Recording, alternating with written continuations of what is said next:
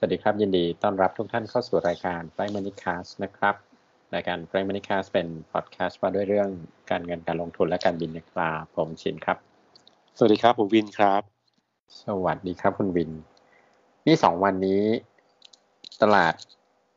ลงคือหลังจากหลุดพันสามมาแล้วก็ย่อลงมาเรื่อยนะใช่ก็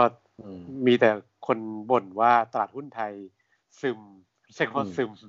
ก็คือแบบ ซึมลงเรื่อยๆ จากพันสี่พันสามเนี่ยพันสองปลายๆแล้วก็ถ้าดูกราฟอะครับสามเดือนที่ผ่านมามันแทบไม่ไปไหนอะมันก็อยู่อยู่กับที่วนอยู่ในระดับประมาณนี้ แล้วก็ฝรั่งก็ยังขายแล้วก็กองทุนกับรายย่อยไทยก็จะเป็นฝ่ายซื้ออยู่ ครับ ครับ ก็ยังมียังมีเงิน ก็ว่ากันว่าสภาพคล่องมัน มันเยอะอ่าแล้วก็จะไปตราสารหนี้ก็ตอกเบี้ยก็ต่ำเหลือเกิน ก็เลยต้องมาตลาดหุ้นแทนนะครับ ก็จริงตลาดหุ้นไทยเราเนี่ยก็ต้องบอกว่าถ้าไม่นับสภาพคล่องที่มันล้นมาซื้อหุ้นเนี่ย จริง ๆ ปัจจัยบวกมันค่อนข้างน้อยละ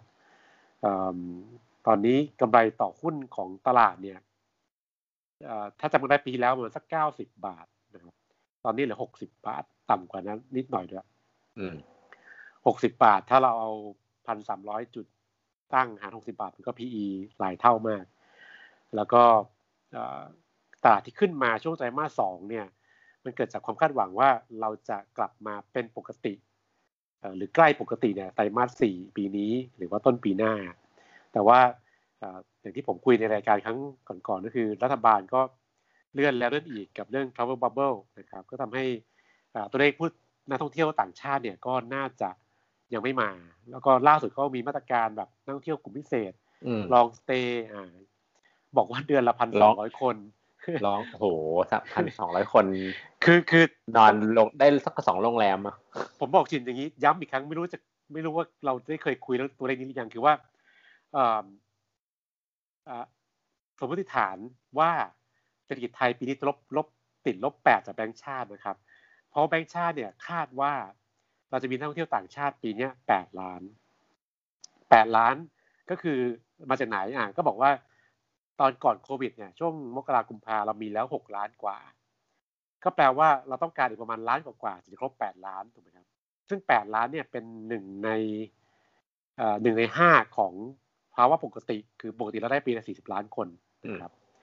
ทีนี้การที่รัฐบาลเลื่อนไอ้บับเบิลไปเนี่ย ก็แปลว่า ไอ้หนึ่งล้านที่จะได้มาไตรมาสสี่เนี่ยมันคงไม่มาละแต่ตอนนี้ไม่มีแววละแล้วแล้วมาบอกว่าเดือนละพันสองเนี่ยคือพันสองกับกับ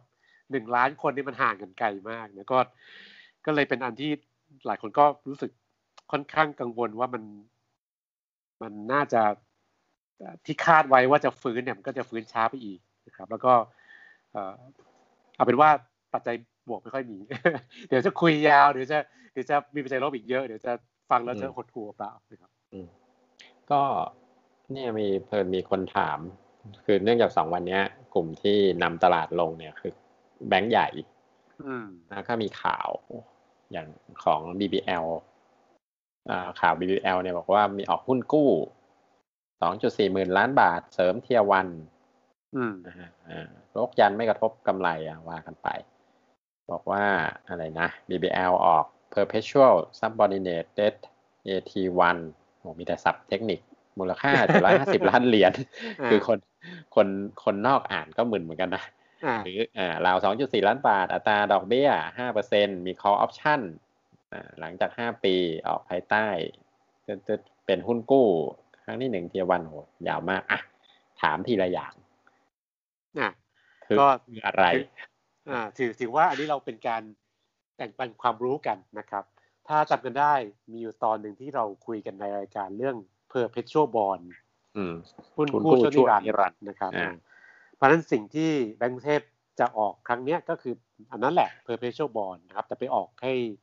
ฝรั่งซื้อไม่ได้ออกในเมืองไทยนะครับทบทวนก่อน perpetual bond เนี่ยมันคือว่ามันเป็นตราสารหนี้ประเภทหนึ่งที่ไม่มีอายุ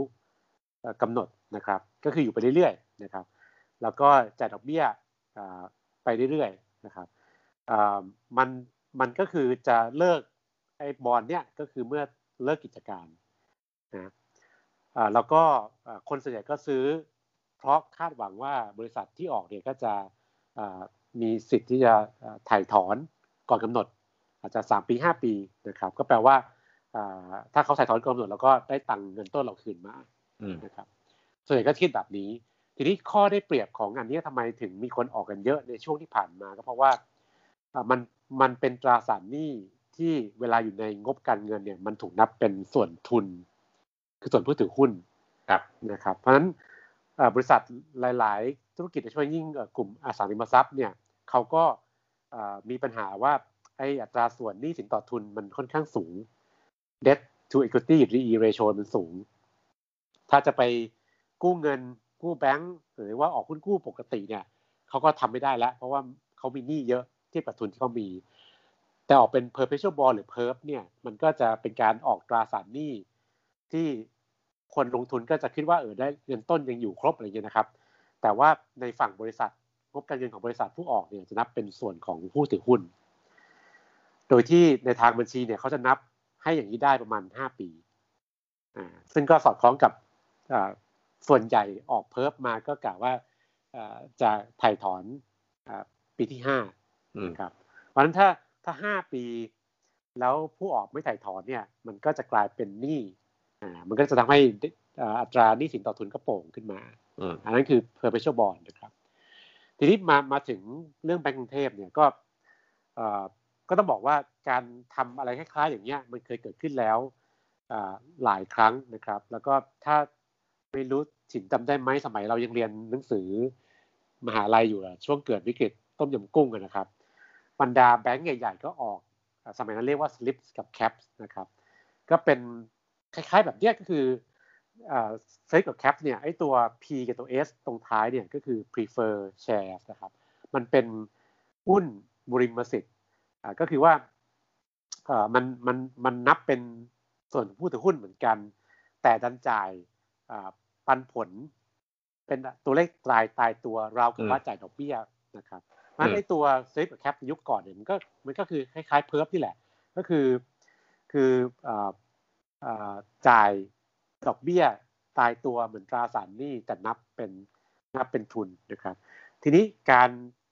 ทำกิจการธนาคารพาณิชย์เนี่ยมันมีกฎหมายว่าต้องดำรงเงินทุน นะครับที่เรียกว่าเทียวันก็คือเงินทุนขั้นที่1นะครับไม่ต่ำกว่า 9.5%นะครับแล้วมีขั้นที่2อีกนะแต่ว่าเอาเป็นเอาขั้นที่1เป็นหลักก่อนขั้นที่1คือเงินทุนที่ที่นับเป็นส่วนผู้ถือหุ้นแท้ๆเนี่ยไม่ต่ำกว่า 9.5 นะครับธนาคารส่วนใหญ่ก็ก็มีประมาณ 10 กว่าเปอร์เซ็นต์นะไอ้ไอ้ส่วนที่ตำรงเนี่ยมันก็จะมีมีมีจุดที่แบงก์ต้องระวังว่ามันต้องไม่ต่ำกว่า 9.5 นะครับ อะไรทำให้มันต่ำกว่า 9.5 ก็คือว่าเมื่อแบงก์ไปเจอปัญหาหนี้เสียเยอะๆแบงก์ไปเจอหนี้เสียนะครับ NPL เนี่ย มันต้องกินที่ผู้ถือหุ้นก่อน แล้วถึงไปกินเจ้าหนี้ครับ เพราะฉะนั้นผู้ถือหุ้นเนี่ยจะจะจะโดนก่อน เขาก็เลยต้องพยายามจะสร้าง buffer ก็คือไอ้ตรง tier 1 เนี่ยก็ต้องก็ต้องมีเยอะหน่อย เพื่อจะรองรับเวลาเกิด NPL นะครับทีนี้แบงก์เทพก็คิดว่าเออตัวเองตอนนี้มี tier 1 capital เนี่ยประมาณ 14%ซึ่งก็มากกว่าที่ทางการบังคับว่าต้องเกิน 9.5ครับแต่ว่าเขาก็เพื่อความสบายใจเขาก็อยากจะเพิ่มขึ้นอีกนิดนึงก็ก็เลยไปออกเป็น perpetual bond นะครับ ประมาณ 20,000 กว่าล้าน ดอกเบี้ย 5%ขายต่างประเทศนะครับ ก็จะได้เทียวันเพิ่มมาประมาณจุด7%นะครับก็ก็คิดว่า จาก 14 ก็เป็น 14.7 อะไรเงี้ยก็ก็เป็นการเสริมbuffer ให้มีเงินทุนขั้นที่หนึ่งสูงขึ้นนะครับ ถ้าอ่านในข่าวเนี่ยเขาใช้คำว่า AT1 ย่อมาจาก additional tier 1ก็คือเป็น tier 1 ส่วนเพิ่มนะครับของเงินกองทุนของแบงค์นะครับ ซึ่งพอข่าวที่ออกมาเนี่ยหุ้นแบงก์ก็ลง ซึ่งผมมองว่ามันมันอาจจะเป็นการตีความค่อนข้างมองโลกแง่ร้ายไปหน่อย เพราะว่าการทำอย่างเงี้ยจริงๆแล้วมันทำให้แบงก์มั่นคงในระยะยาว เพราะว่าการการเพิ่มส่วนของผู้ถือหุ้นเนี่ยก็คือก็คือเป็นการเสริมความแข็งแกร่งของงบการเงินของแบงก์นะครับ ถ้าเกิดหนี้เสียเพิ่มขึ้นก็ก็จะกระทบกับแบงก์น้อยลงนะครับ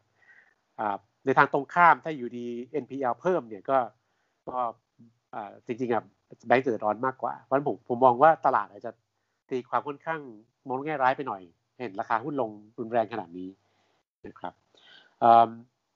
อย่างไรก็ดีเนี่ยก็ต้องต้องบอกชินกับพวกเราว่าถ้าเราจะดูกลุ่มแบงก์เนี่ยก็ต้องยอมรับว่าเป็นกลุ่มที่ performance แย่สุดในในปีนี้นะครับในบรรดาหุ้นใหญ่ ๆ ของไทยเนี่ยหลักๆมันเป็นเรื่องของ NPL มากกว่า ซึ่ง NPL เนี่ยก็ แน่นอนว่าเศรษฐกิจแบบนี้นะครับ คนตกงาน SME ธุรกิจเกี่ยวกับการท่องเที่ยว ไม่ว่าจะเป็นโรงแรม สายการบิน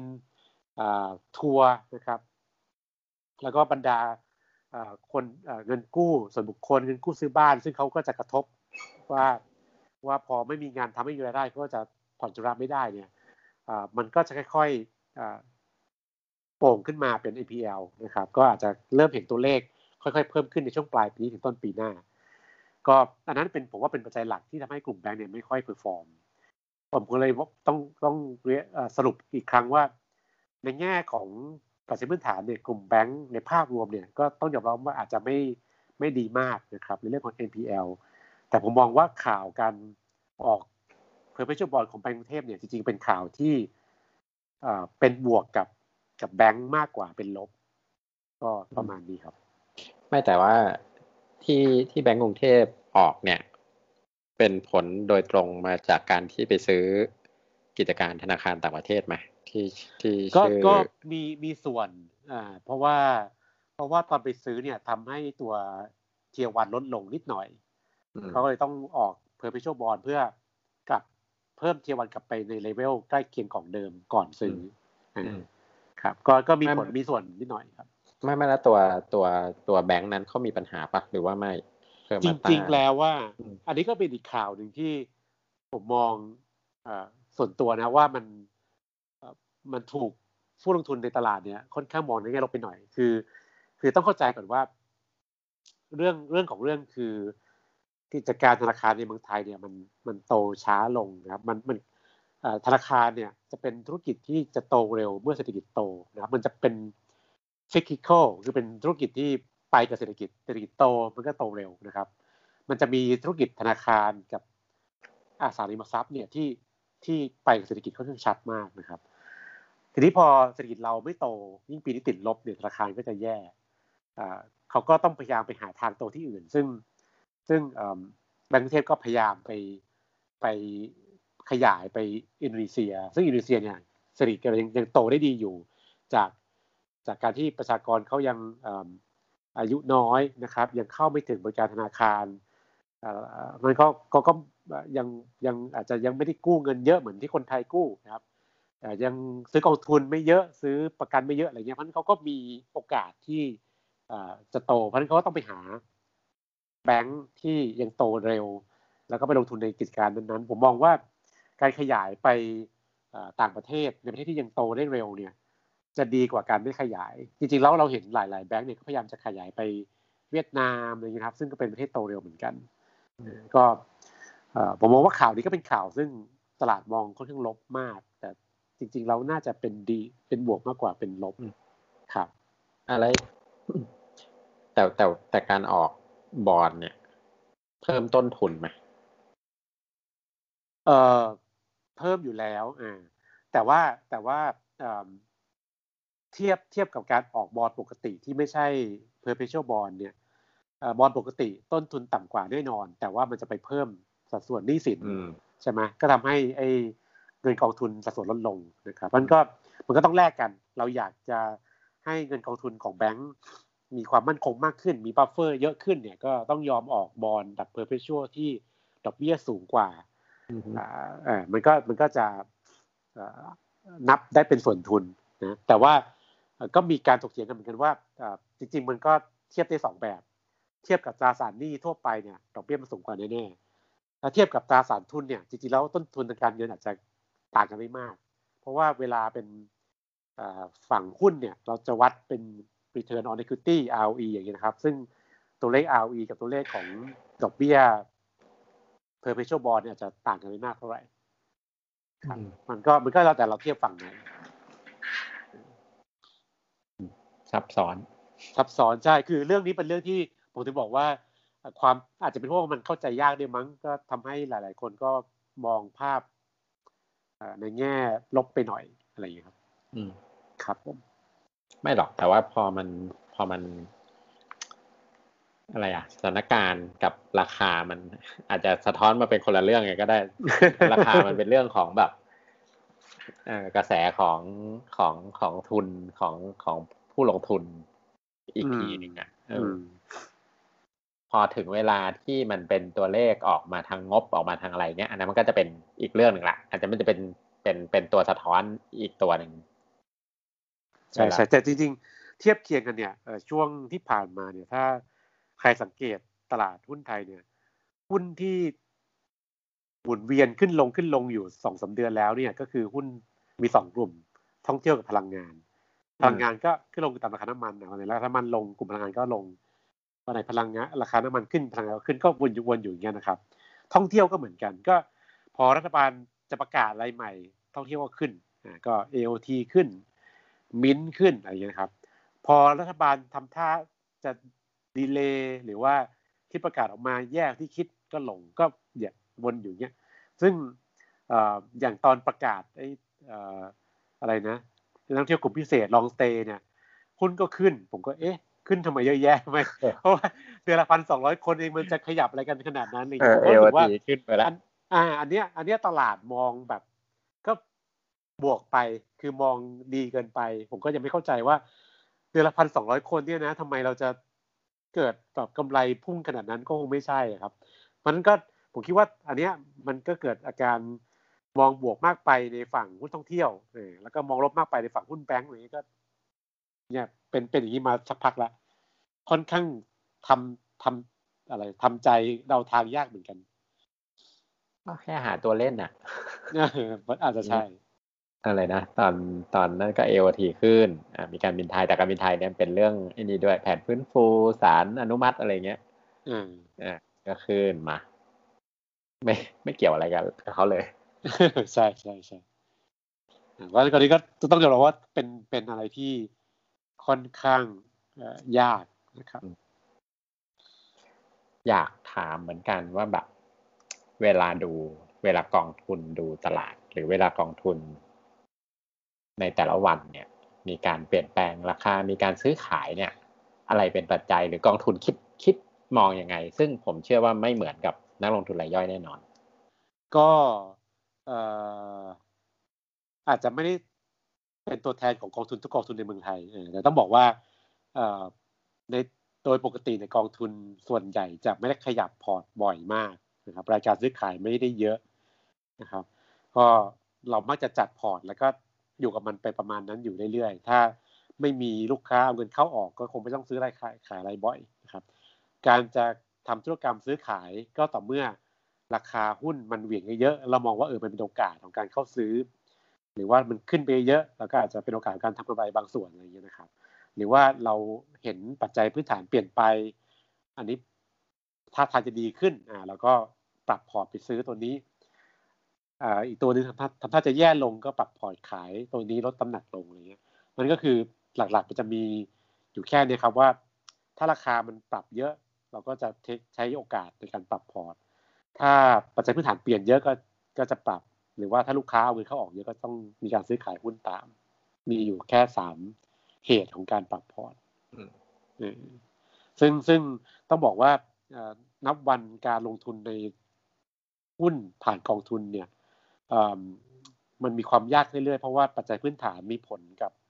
ราคาหุ้นน้อยกว่าเรื่องอื่นๆ อีกเต็มเลยไม่ว่าจะเป็นเรื่องของกระแส fund flow การเทรดแบบใช้ momentum trade นะครับ การใช้ robot มาเทรด การใช้ futures การใช้ block block trade นะครับ แล้วก็ปัจจัยที่เราคาดไม่ถึงมากมาย ทั้งเรื่องการเมืองเศรษฐกิจ คนนั้นประกาศอันนั้นมาตรการอันนี้ออกมาเลยนะครับราคาน้ำมันอยู่ดีก็ขึ้น อยู่ดีก็ลงอะไรเงี้ย คือปัจจัยพวกนี้มันมีผลกับ กับราคาหุ้นเยอะกว่า เยอะกว่าเรื่องของกิจการที่กำไรเยอะกำไรน้อยนะครับ ก็ทำให้การลงทุนค่อนข้างยากเนี่ยอย่างอย่างหุ้นแบงก์เนี่ยถ้าถ้าตีความตามใจพื้นฐานเนี่ยการที่แบงก์เทพออกเพอร์เพชวลบอลเนี่ยมันควรจะเป็นปัจจัยบวกมากกว่าปัจจัยลบ ถ้าเราเอาปัจจัยพื้นฐานมาจับเราควรจะซื้อหุ้นแบงก์กรุงเทพใช่ไหมแต่ราคาก็ลงเพราะคนคิดอีกแบบหนึ่งเออมันก็มันก็เลยเดาทางยากใช่แต่มันมันเล่นยากจริงช่วงนี้ ใช่ คือตลาดอื่นเนี่ย ใช้ หลักคิดในเชิงวิชาการการเงินค่อนข้างชัด ตลาดตราสารหนี้ตลาดอสังหาริมทรัพย์ที่ผมทำกองทุน REIT ทั้งหลายเนี่ยปัจจัยพื้นฐานมันค่อนข้างชัดอะอย่างปีเนี้ยกองอสังหากลุ่มโลจิสติกส์กับกลุ่ม Data Center เนี่ยมันดีมาก ราคาก็ขึ้นเอาขึ้นเอาก็เนี่ยมันมันก็ไปแบบตรงไปตรงมามากเออมันไม่ไม่มีเรื่องอื่นมาวุ่นวายในตลาดหุ้น เออก็ก็ก็ถือว่าเป็นการแลกเปลี่ยนเล่าให้ฟังแล้วกันในแง่ของข่าวหุ้นธนาคารนะนะซึ่งมันค่อนข้างมีปัญหาทาง เรียกว่าอะไรมีศัพท์ทางเทคนิคเยอะ